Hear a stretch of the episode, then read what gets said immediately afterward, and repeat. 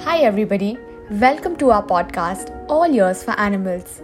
Thank you so much for tuning in and showing us so much love on the earlier episodes. I can assure you, your responses are 100% making our day. So, without further ado, let's begin today's episode. How do I talk to my animal in a way they respond instantly? Yes, that's right. There are many different ways on how we can connect with our animals, or rather, how we are already connecting with them without even realizing. When it comes to us humans, we end up using a lot of words to communicate what we really feel. Even though animals don't speak the same language as us, they still communicate in many different ways that we may or may not listen at all times. First up, how do our animals talk to us? Simple, they use their body language and body gestures as an action or reaction to speak. For example, my dog Zoe would bark every time the doorbell would ring and let everyone in the house know that someone is at the door. She would either run to sniff the door before it's opened by any of us to check whether it's a friend or a stranger. Her body language would actually tell us. So here's the key if her tail wags too fast and she jumps right up, we know it's someone from the family. If she moves away a few steps and her tail wags a little slower, we know it's someone she can't recognize and is probably suspicious or anxious at their arrival. If her tail is lowered and she runs to find a hiding spot, we instantly understand that she is afraid and wants to be left hiding till asked not to. In this scenario, there were no words used at all by Zoe but there was so much spoken in just her way of communication. Even when a dog would use sounds, it would include a variety of a bark, growl, whimper, or even a yelp, all meaning differently when used. Whereas when it comes to cats, even though they basically talk meow, their each meow would be enunciated differently.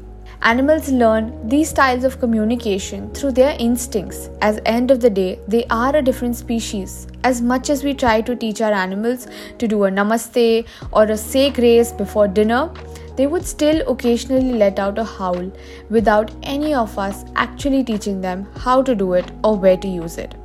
They just know. Now, the question of the hour is how do we talk to our animals? Well, there are so many ways on how we do that. But to make it easy to understand, we've divided them into three parts.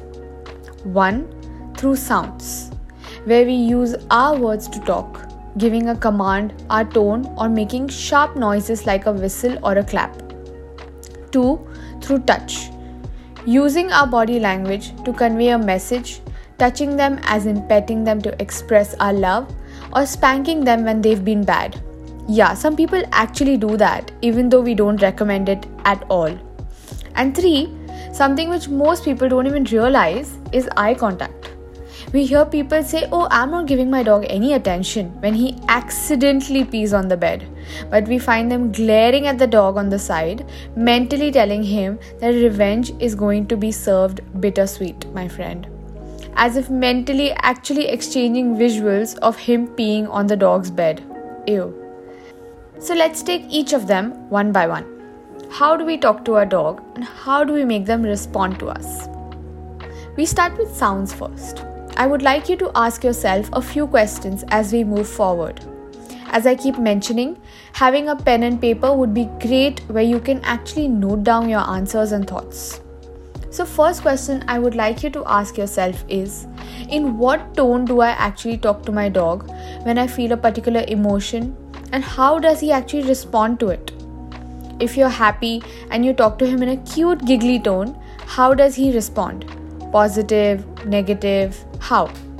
When you are angry at him, how does he respond when you shout? Animals don't really care about the words we use, they are more worried about the positive or a negative connotation that is attached to it. Just to give you an example, if my dog's name is Mary, I can either use a Mary when I'm very happy to see her after a very long day at work, or if I call her out by saying Mary when I see her ripping off my sofa. The same word, just a different tone, but she got the message. How was that possible? Another question I'd like you to ask yourself is how do I give my dog a command and does he always understand it in a way I would like him to? As a professional canine trainer and pet parent, I would never want my dog to respond to me because I'm holding out a treat. Rather, I would want him to respond to me because of the tone I have used to make him actually understand what I want. High pitched sounds are naturally interesting to dogs as they indicate excitement. If I give my dog a come to me command in a very excited tone, simply because I can see a doggy apocalypse happening nearby, he will surely run towards me to know what's the fun all about, what I am calling him for. If I talk to him in a slightly lower sharp tone, it would indicate to him that my frame of mind is of a warning and there might be a punishment to follow for something he may have done wrong. Even if I am stressed out and calling him repeatedly using the same command, he would understand there is something to be stressed about and would actually look around for danger, notice the apocalypse, and run towards it rather than coming towards me. In your experience, you would have also noticed that it would be easier to get your dog to sit on command to a longer descending tone, like sit, rather than repeating it in rising tones, like sit, sit, sit, sit, no, sit. This is simply because we need to train ourselves to talk better by being conscious of how we can make them respond to us. And this is why we are here to help you. Our second point is through touch. Don't we all love cuddling with our animals, speaking the love language of touch? Some of them love it, but others actually prefer to maintain a distance, and that's okay. We respect their decision. For our animals, touch plays an integral role. You may have noticed dogs or cats on the street, how they smell each other's bodies, use their paws to play, lick each other to clean, or even just sleep with their bodies touching. There are all ways of communicating what they truly feel. When our animals are choosing to go with a form of touch or back away from one of it, they are simply telling us how they are or are not comfortable with it. How do we use touch to talk to our animals? Um, petting, scratching, grooming, these are a few ways of how we can communicate a positive message to our pets. This becomes like a reward to encourage the behavior for that very moment. That's why we say never pet a dog when he's barking because you're only encouraging him to bark even more. The opposite of stopping a behavior that is discouraging is to not hit our dogs. It's ignoring them completely. That is the solution. Just let him be, give him zero attention whatsoever towards presentation of any kind of undesirable behavior from his end like barking growling in especially at times when there is actually no specific threat and that's when he would actually settle down when it comes to helping your dog understanding wrong behavior something which is absolutely not acceptable at all that's when we need to correct him, guiding him to understand what is okay and what is not. For example, I'm sure you may tell me that if my dog is chewing my super expensive imported Steve Maddens, I will never ignore him. I would correct him, right? That's exactly what I would want you to do. I would want you to take the help of a trainer, a professional trainer who would help you understand how to correct your dog in such kind of moments. We understand that he is a dog and he likes to chew, so I will never punish him for something which is a basic need to him.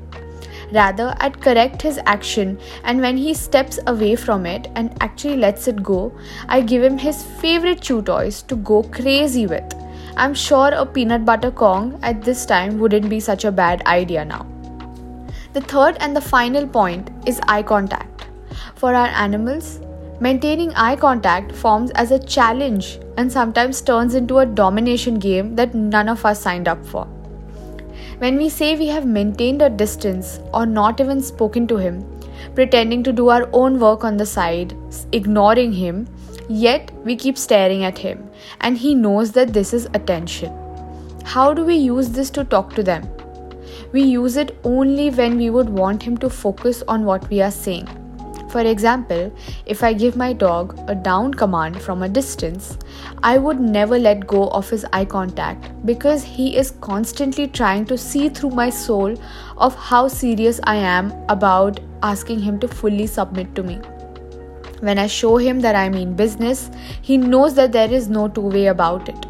But if my dog is continuously barking at something so random and I keep looking at him, surely he would look back and bark louder, as if to say, Oh, thank you for your attention, now do something about it.